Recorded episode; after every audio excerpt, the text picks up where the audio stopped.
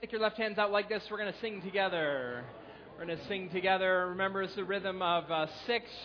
You're going to uh, hit the person's hand to your right, to your right, their left hand, your right leg, your left leg, down, and your twice on your their hand, your leg, your leg, up, down, twice. Their hand, your leg, your leg, up, down. There we go. Okay, not too bad. We're going to sing. Here we go.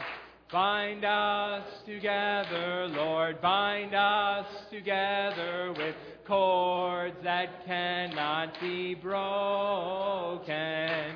Bind us together, Lord, bind us together, Lord, bind us together with love. There is only one God. There King. There is only one body. That is why we sing. Bind us together, Lord, bind us together with cords that cannot be broken. Bind us together, Lord, bind us together, Lord, bind us together with love. Excellent. Now take your Bibles, please, and turn with me to Romans chapter 14. Romans chapter 14 is where I want to direct your attention this morning. This, when we sing that song, it's a perfect opportunity because all those elbows your parents have given you over the years in church, now you look at them smugly because they just can't do this. So it works out. It's good balance. Good balance. Romans 14, we're going to read the first two paragraphs of this chapter in Paul's letter to the Romans. And uh, if you have your Bibles open, that would be excellent. If you don't have a Bible, use the one in the pew. If you don't have a Bible at all, please take that home with you as a gift from us. We would love for you to leave with a copy of God's Word. Romans 14, starting in verse 1. Except the one whose faith is weak without quarreling over disputable matters. One person's faith allows them to eat anything, but another whose faith is weak eats only vegetables. The one who eats everything must not treat with contempt the one who does not. And the one who does not eat everything must not judge the one who does, for God has accepted him. Who are you to judge someone else's servant? To their own master's servant, to their own master, servants stand or fall, and they will stand, for the Lord is able to make them stand. One person considers one day more sacred than another, and another considers every day alike. Each of them should be fully convinced in their own mind. Whoever regards one day as special does so to the Lord. Whoever eats meat does so to the Lord, for they give thanks to God, and whoever abstains does so to the Lord and gives thanks to God. For none of us lives for ourselves alone, and none of us dies for ourselves alone. If we live, we live for the Lord. And if we die, we die for the Lord. So whether we live or die, we belong to the Lord. For this very reason, Christ died and returned to life, so that he might be the Lord of both the living and the dead. I said that the wrong way, didn't I? The dead, that's important, that'll come up later. The dead and the living. That'll prove my point a little later. We'll get to that. Well, we don't like to admit it, brothers and sisters, uh, but it's true. We Christians sometimes struggle to get along with each other. Uh, we sometimes fight, we quarrel, we fume, we split. Sometimes we have gone to war with each other. And while we're being honest about this, we have to confess that we Christians have had this problem for a long time. You don't have to read very far into the New Testament to understand this. Along with all of the wonderful things that the Bible says about the church, the church is a manifestation of the wisdom of God. It's the bride of Christ, the body of Christ. It's, it's uh, God's plan from the foundation of the world to form this church. The Bible says wonderful things about the church. It also says that uh, we sometimes we just can't get along, even from the beginning. Even apostles sometimes couldn't get along. Sometimes we fight over things that are worth fighting for. Uh, there are truths in the scriptures over which we cannot compromise. There are claims that the Lord Jesus makes on our lives that we cannot deny. And so we, we split, we fight over those things. Every year at the end of October, we celebrate Martin Luther uh, making a stand for one of those things that we cannot deny uh, justification by faith alone. We celebrate that. He did not intend to split the church, but that's what happened, and, and it was a good thing. It should have happened. Most of the time, though, I think if you could calculate somehow on a chart all of the reasons why followers of Jesus have fought one another, with one another, if you could tabulate and classify all of them, my guess is that most of those splits have been over small, uh, eternally insignificant, relatively petty things. That's the way sometimes we are. We fight about buildings and budgets and music and ministry styles and personalities and pews and choirs and curriculums. Uh, things that are clearly second, third, fourth order uh, truths, priorities. We have this passage of Scripture that's open before us, Romans 14. Paul, here in this chapter, is trying to forestall the church in Rome from fighting over verse, what verse 1 says is disputable matters. Your translation might actually say opinions and not disputable matters. Uh, for the first 11 chapters of Romans, Paul's been writing this letter, and he's writing about eternally significant truths, really important, essential teachings. That's not what he's talking about here in Romans 14. He's not talking about here about matters that the Bible repeat, uh, speaks about directly and repeatedly, things that are central to our faith. He's talking about matters that are ruled largely by your conscience, uh, peripheral things about which we can disagree. People enter the church with all kinds of different, uh, through all kinds of different doors, and they bring with them convictions, convictions about things Convictions about things that the Bible doesn't address directly and repeatedly. Can you identify some of your convictions? That'd be a sign of actually good spiritual maturity. Can you identify in your life the things that you hold to that are essential and the things that you hold to that are your convictions, that are less central? Uh, when we started looking at this passage and its companion in 1 Corinthians, we learned that, that some of these convictions that people bring into the church can come from their religious past. There were Jews who were now following Jesus who had been taught their whole lives that obeying God means keeping dietary laws and observing special days, and they were struggling to give those things up. Likewise, there were Gentiles, this is maybe the problem in 1 Corinthians 8, who had come from a life of terrible idolatry. And, and they were in churches now, and, and they, th- their past was so soaked in this idolatry that they couldn't do anything. They couldn't have anything to do with idolatry at all, even, sell, uh, even eating leftover meat that had been slaughtered in a temple. They could not do it, have anything to do with that because of their past. I once read of a man who was involved in a satanic cult and as part of this satanic cult's rituals, the worshippers would listen to music composed by Bach, Johann Sebastian Bach. Uh, the most terrible use for this godly man's music. For several years after he became a Christian, he, whenever he heard Bach's music, it brought back those terrible memories. It was, it was uh, uh, tortuous for him. Here, here's an illustration of how you might understand how, how this works. Um, in your house, did you have to clean your plate before you could leave the table? Right? Um, wasting food is bad. It's wrong. You have to eat all the food on your plate before you can leave the table. And to this day, if I'm sitting in front of my plate, I can be very full, but if it's food there, you have to eat it because it's a sin if you don't. Right? My conscience troubles me. There are starving children in Africa who would love to have the food that I have.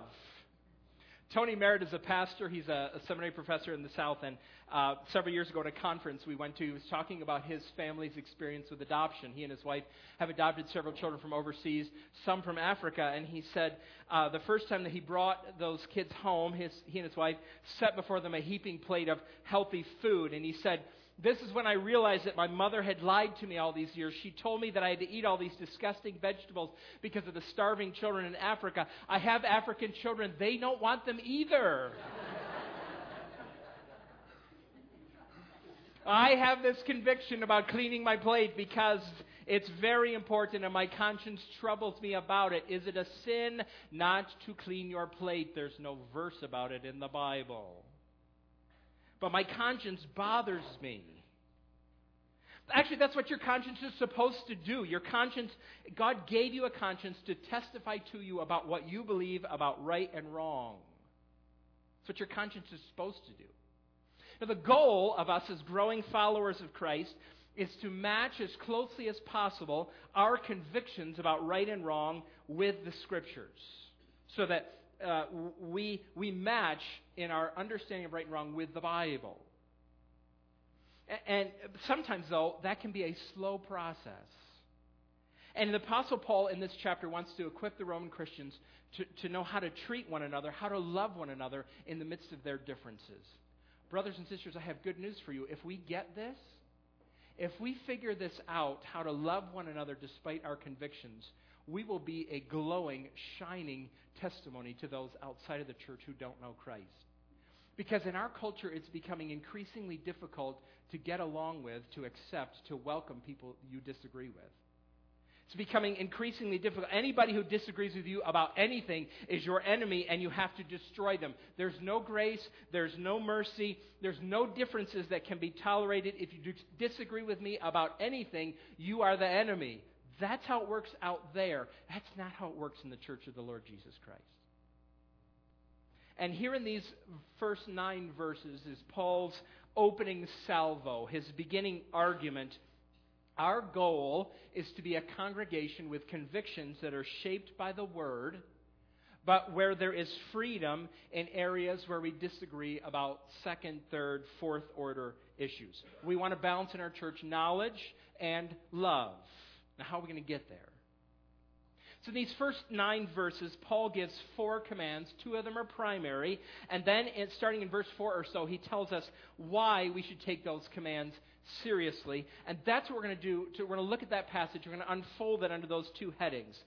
First, we're going to talk about how we treat one another in the midst of our disagreement over disputable matters. And then, secondly, we're going to talk about how, nope, why we treat one another. So, how first, and then why. And the how has to do, or maybe it's the what. What did I label that as? How, how, how, how, how we treat one another. I'm going on vacation tomorrow, can you tell? So here we go. Four commands. Here's the first one. It's in verse 1. Accept one another. Accept one another. Romans 14, 1. Accept the one whose faith is weak. Your translation might say receive or welcome. And the verb accept is crucial in this passage. It's here in verse 1, accept the one whose faith is weak. It's in verse 3, right at the end of verse 3, God has accepted them. Then it's in chapter 15, verse 7, accept one another just as Christ Jesus accepted you. Um, to accept one, uh, somebody else is to welcome them into your inner circle. It's to embrace them as a brother or a sister. It's to acknowledge you belong in the church, you're part of us, I'm part of you. No stiff arming, but embracing them. And it appears, I think, that Paul is aiming this command here first, at least at first, at those who consider themselves strong in the faith. Notice that they're the ones who are to accept the one whose faith is weak. Maybe it's because there were more people who were on the strong side and less who were on the weak side. Uh, as the passage unfolds, we're going to see the weak are those who have a lot of extra biblical convictions about what to eat and what to drink and how to observe certain days. Now, my translation says in verse 1 accept the one whose faith is weak. The text literally says, accept the one who is weak in faith. I think there's a difference.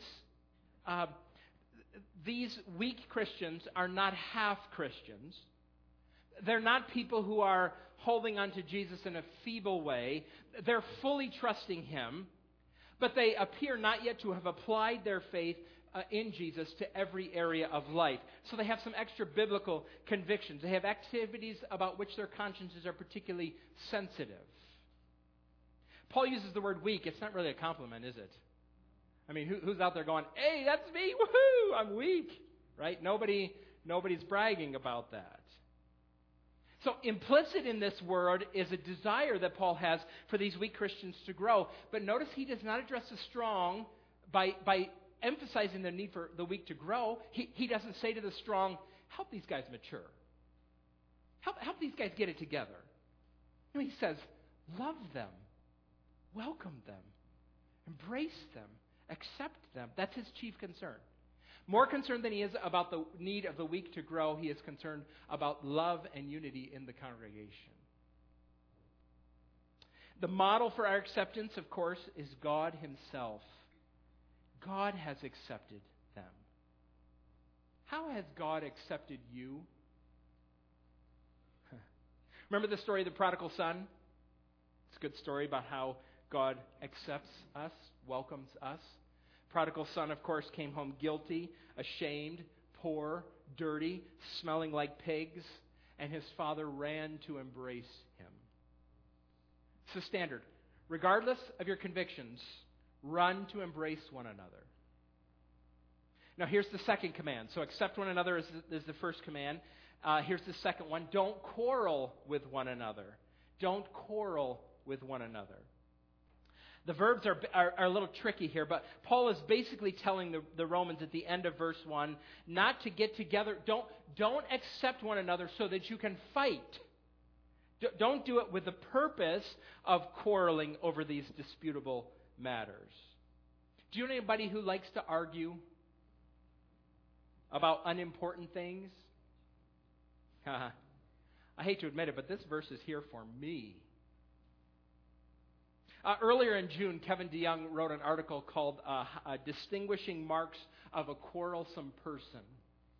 Uh, he lists 12 of them. I'm going to read all 12 of them to you because I think it's worth the time. Distinguishing marks of a quarrelsome person. He says, You might be a quarrelsome person if, number one, you defend every conviction with the same degree of intensity.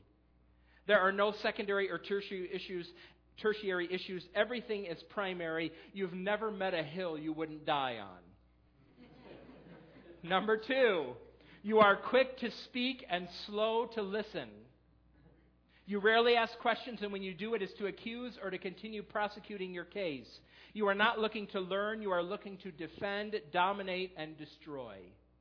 Number three, your only model for ministry and faithfulness is the showdown with the prophets of Baal on Mount Carmel, or the only Jesus you like is Jesus who cleared the money changers from the temple. Those are real examples in Scripture, but the Bible is a book, and sarcasm and whips are not the normal method of personal engagements. Number four, you might be a quarrelsome person if you are incapable of seeing nuances and you do not believe in qualifying statements. Everything in life is black and white without any gray. Number five, you never give the benefit of the doubt. You do not try to read arguments in context. You put the worst possible construct on others' motives, and when there's a less flattering interpretation, you go for that one. Number six, I like, you have no unarticulated opinions. Do people know what you think of everything? They shouldn't. That's why you have a journal or a prayer closet or a dog. Number seven, tell your dog what you think about those things. I don't know. Number seven, you are unable to sympathize with your opponents. You forget that sinners are also sufferers. You lose the ability to put someone else's yourself in someone else's shoes. Number eight on this list, you might be a quarrelsome person. If your first instinct is to criticize, your last instinct is to encourage. Quarrelsome people always see others in need of rebuke, rarely in need of refreshing. Number nine, you have a small grid and everything fits in it. Your view of life is a tiny prism such that you already know everything, what everything is about. Everything is a social justice issue. Everything is related to the regulative principle. Everything is Obama's fault. Everything is about Trump. It's all about the feminists or the patriarchy or how my parents messed up my life when all you have is a hammer. The rest of the world looks like a nail. Number 10, you derive a sense of satisfaction and spiritual safety in feeling constantly rejected. I know people like this. You know people like this who, who um, this, this, it validates their spiritual experience when people hate them. I have, I have enemies, I've made enemies, and, and that is proof that I am living for the right because that's, that's uh, uh, uh, um, how, you, how you know that you're, you're right. If you're going to move for God, you're going to make friction. Uh, here we go. Uh, we don't blame the victim, DeYoung says, but some people are constitutionally unable to exist except as a remnant. They must be persecuted. They must be maligned. They do not know how to live in peacetime, only in war. Number 11, you might be a quarrelsome person if, he's going to explain this one. You are always in the trenches with hand grenades strapped to your chest, never in the cafeteria with ice cream and ping pong. He says, I remember years ago talking to a returning serviceman in my church who told me sheepishly that his job in Iraq was to drive an armored, armed convoy for the ice cream truck. It was extremely dangerous escorting the vehicle through bomb infested territory. This was brave, honorable work and important work. Even soldiers need ice cream once in a while. The amp doesn't need to be cranked up to 11 all the time. Seriousness about God is not the same as pathological seriousness about everything. Now, here's number 12. You might be a quarrelsome person. If you have never changed your mind, if you haven't changed your mind on an important matter in several presidents, I wonder if you are a Christian or even alive. Of course, truth never changes, and neither should any of our convictions, but quarrelsome people stir up strife because, already knowing everything, they have no need to listen, learn, or ask questions. Does any of those sound familiar? Do any of those sound like they might apply to Romans 14 here? Don't quarrel with one another. Now we have to move on to the next two commands. These are really the most important ones. Do not treat others with contempt. Do not treat others with contempt. This is a particular command for the strong. Verse 3, look what it says. The one who eats everything must not treat with contempt the one who does not. Don't look down on people who have different or more convictions than you do. To treat someone with contempt means to dismiss them, to, to despise them, to see them as, as they have no value. You have nothing to add to my life. You know, the word translated contempt here actually describes how, in the Gospels, a couple of times, uh, people treated the Lord Jesus in the midst of his trials and crucifixion. It, it means to, he was treated as if he didn't matter. Here's a temptation you might face. I don't see this in our church very often, but it's a temptation that's in the world out there and our brothers and sisters. So, well, follow me here. Picture it. Uh, you're young and you're cool. You are free from all the hang-ups that your grandparents had with their lists. Your list of do's and don'ts is small. It matches with the Bible uh, pretty well, but it's shorter lists than those than, than church people used to have 40 years ago. The problem is you ha- you ha- there are people you know who have longer lists, and their longer lists make them uncool. You're cool, they're not. And since you're thinking strategically, you have come to see their inherent uncoolness, of, uh, the inherent uncoolness of your fellow believers as a, as a roadblock. It, it stands in the way of you inviting people to church or sharing the good news about Jesus with your friends because you're cool and Jesus is cool, but there are a lot of his followers who are just not cool and they're in the way. So there's a solution. Here's the solution. You could start your own cool church for cool people. Make it really cool. The church that slaps. That's what cool kids say. It slaps. Uh, they said that five minutes ago. I don't know if they say that anymore. My daughters will correct me later. But the church is cool, right?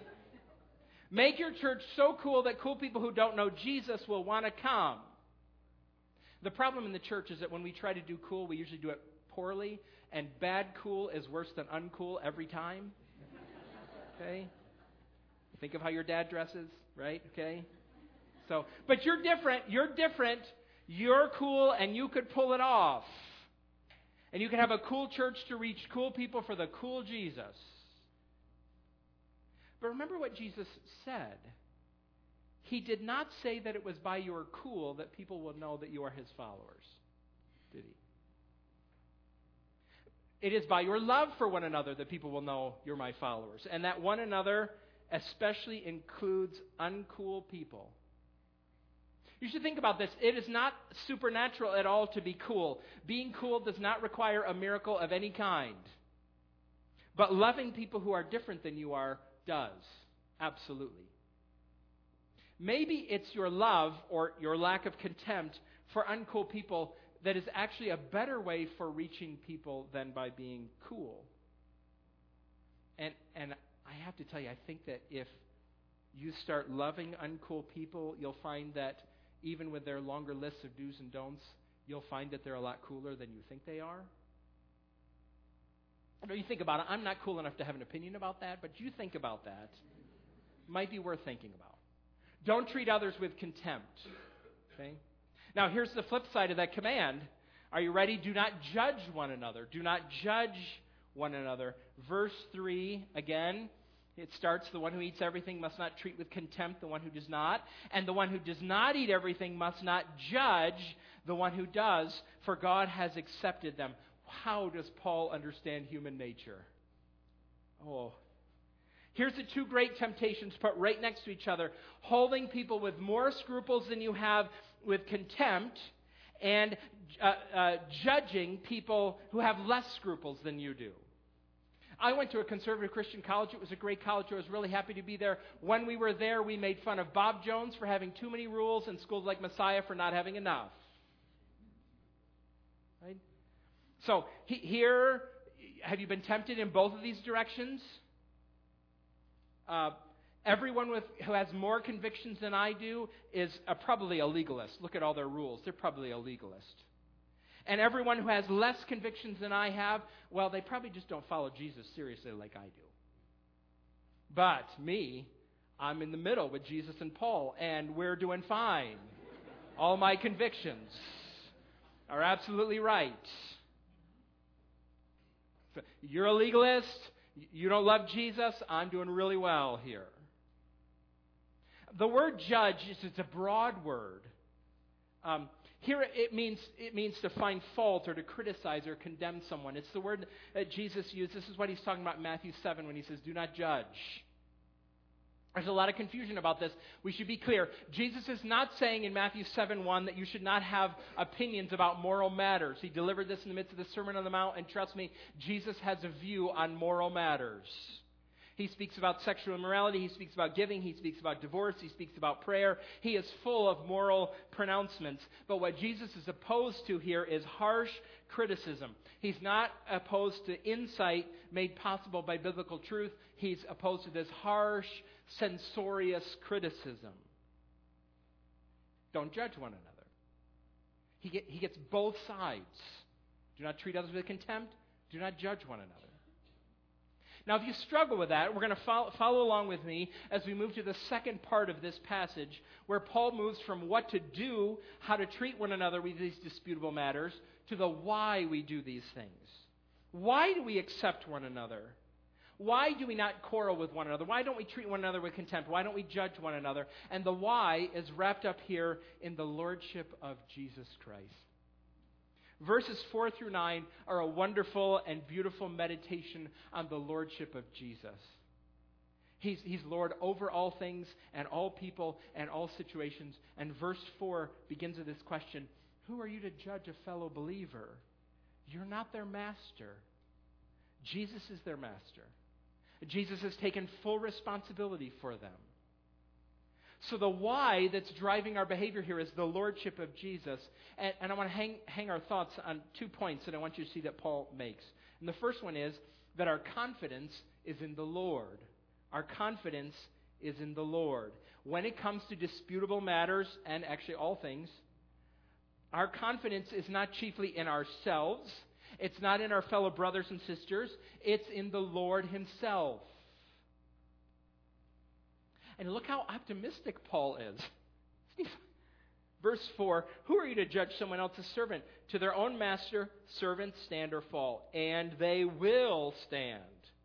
For the Lord is able to make them stand.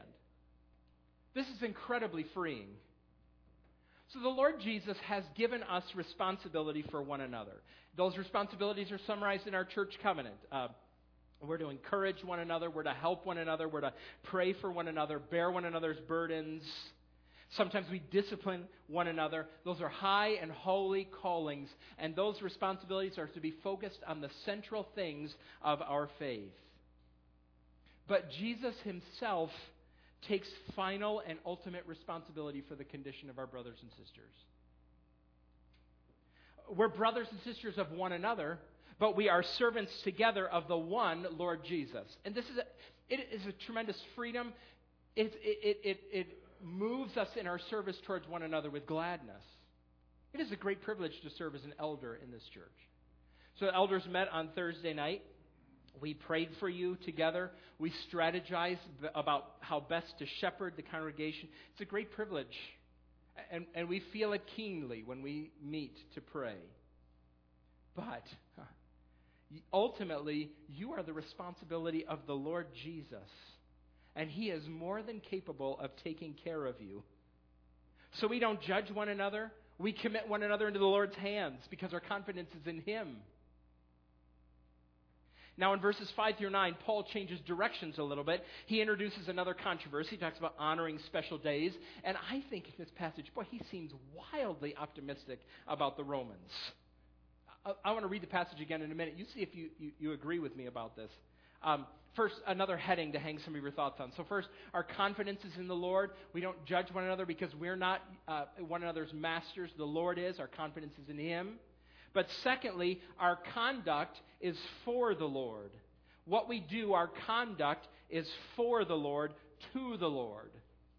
Let's uh, read verses 5 through 9 again, shall we? One person considers one day more sacred than another, another considers every day alike. Each of them should be fully convinced in their own mind. Now, look, whoever regards one day as special does so to the Lord. Whoever meat eats meat does so to the Lord. For they give thanks to God, and whoever abstains does so to the Lord and gives thanks to God. For none of us lives for ourselves alone, and none of us dies for ourselves alone. If we live, we live for the Lord. And if we die, we die for the Lord. So whether we live or die, we belong to the Lord. For this very reason, Christ died and returned to life so that he might be the Lord of both the dead and the living. Does Paul sound too optimistic here? Um, how does he know that all these people are doing all of these things for the Lord? I understand having confidence in the Lord. Yes, the Lord is able to. I have confidence in, in the Lord. It's the rest of you people that I wonder about sometimes. But how is, how is Paul so confident they're doing this for the Lord?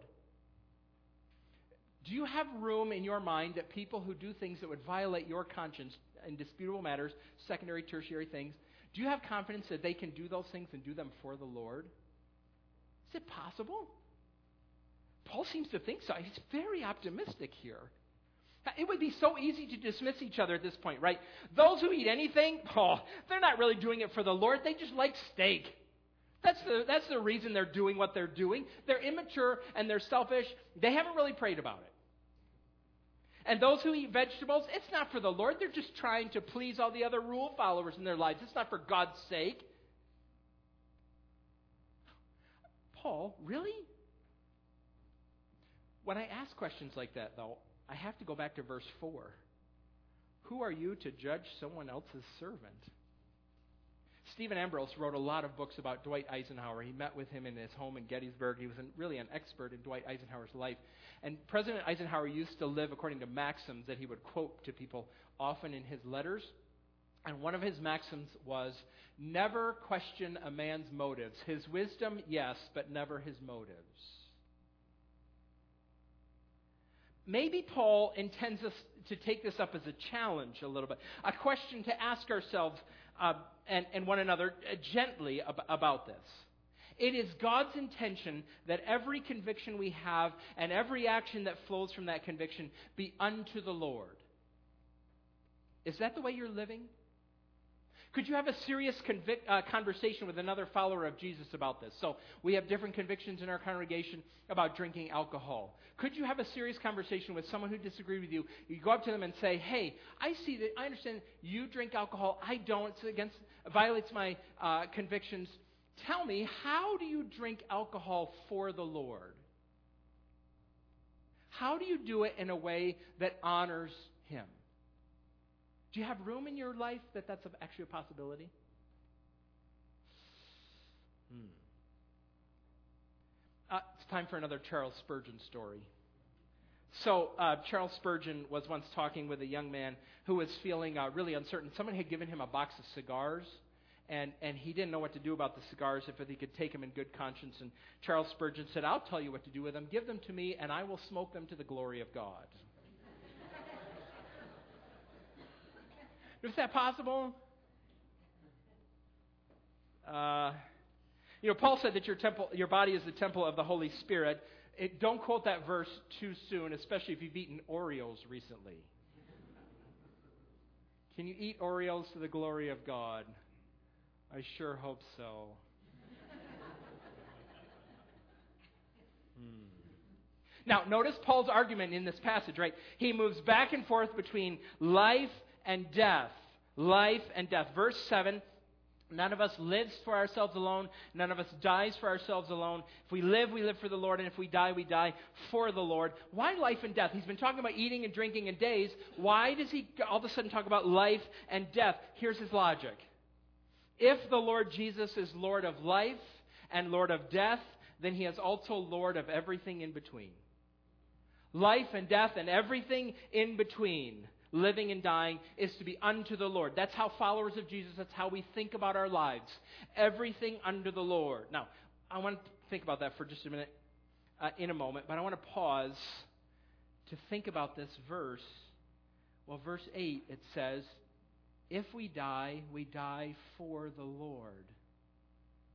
Some of you, dear friends, have lost someone you love dearly and it was recent, or, or maybe it wasn't recent, but it's so close to your heart, you still feel keenly this loss. And the, the passage says, if we die, we die for the Lord. So whether we live or we die, we belong to the Lord. Jesus Christ is the Lord, He is the master of death. He was reigning supreme, and all of the circumstances of the death of the one you love are under His sovereign control. The timing, the place, the circumstances, they are all His. Psalm 116:15, precious in the sight of the Lord is the death of His faithful servants. It's, it's precious, not in the sense that it's cute or sweet. That's not, that's not what precious means. Precious in that context means it's costly, it's valuable, it's worthy of being treasured.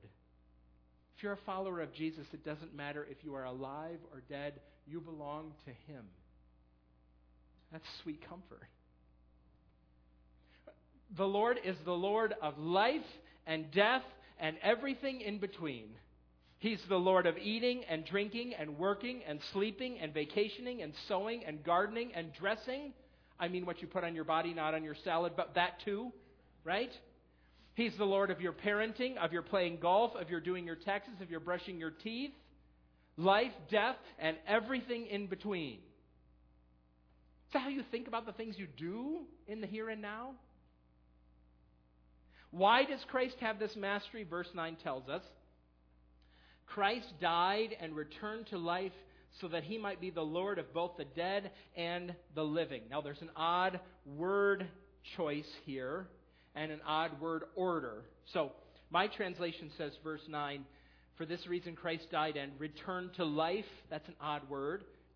It's not the normal word in the Bible for resurrection. It means to spring to life.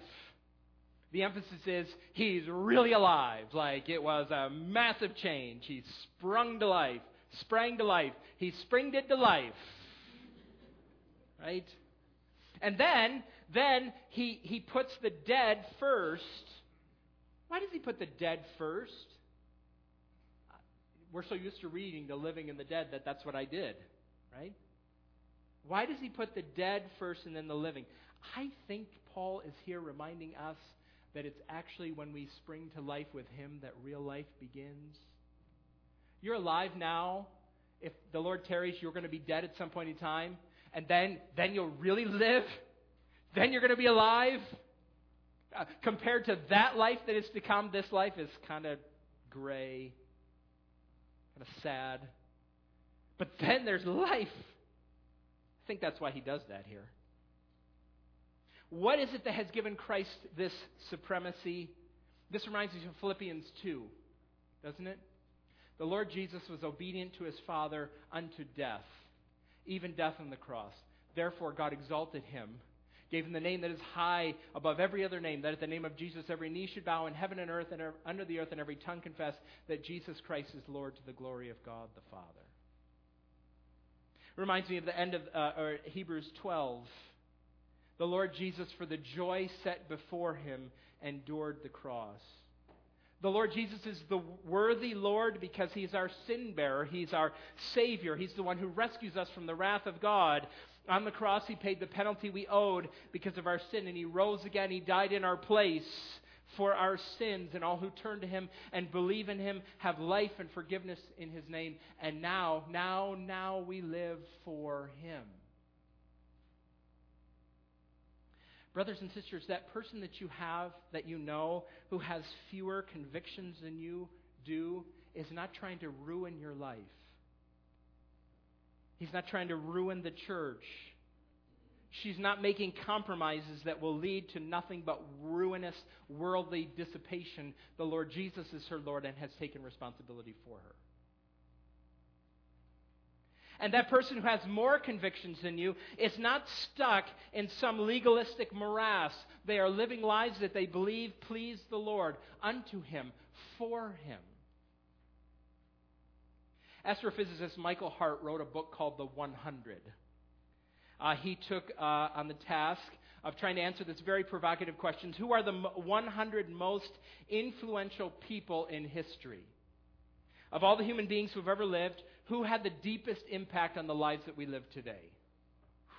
Well, I'm not sure who you put on your list. Sigmund Freud is on his list. And Louis Pasteur, the French biologist and chemist, is on the list. Uh, Hart listed these 100 people. He actually had the audacity to rank them. We're in a church. You want to know what he did with Jesus, don't you? He said, Jesus is the inspiration for the most influential religion in history. Hart, he said this Jesus had an extraordinary, impressive personality, which is the most bland compliment you could ever give. Uh, based on Jesus' impressive influence throughout history, Hart ranked Jesus as the third most important person in history. This will make some of you mad. Right after Muhammad and the scientist Isaac Newton. Newton was a Christian, Newton would bow to number three on the list. So Hart is answering this question. Every person has to answer. What are you going to do with Jesus? Where's he on your list? Because he died and rose again, he is Lord and Master and Savior. The way you rank him is the most important thing about your life. It's a lot more important than the convictions that people around you have about disputable matters. Recognizing that is how the weak and the strong fellowship together. Let's pray, shall we? Oh, dear Father, we have gathered together today and we have met to proclaim again and remind one another that Jesus is Lord. He is Lord because he died and sprang to life. And, and, and that fills us with joy. Lord, I pray today that it would also shape our perspective about disputable matters. Under the banner of the supreme lordship of Jesus, we pray that you would enable us in our congregation to accept one another, accept all who say Jesus is Lord, to embrace them and welcome them as brothers and sisters. And that you, by your grace under the lordship of Jesus, would turn us from our quarreling ways our judging ways, our dismissive ways. Lord, this massive truth Father, this massive truth about the Lord Jesus is to shape how we love one another. Make it so. Make it so, Lord, that in our congregation the cool and the uncool gather together to sing the praises of our great, great Savior. Help us. You know that we need this word because you uh, uh, included it in Romans 14. You know we struggle with this. So help us by the Spirit so that we might honor you. We pray these things together in the name of the Lord Jesus, saying, Amen.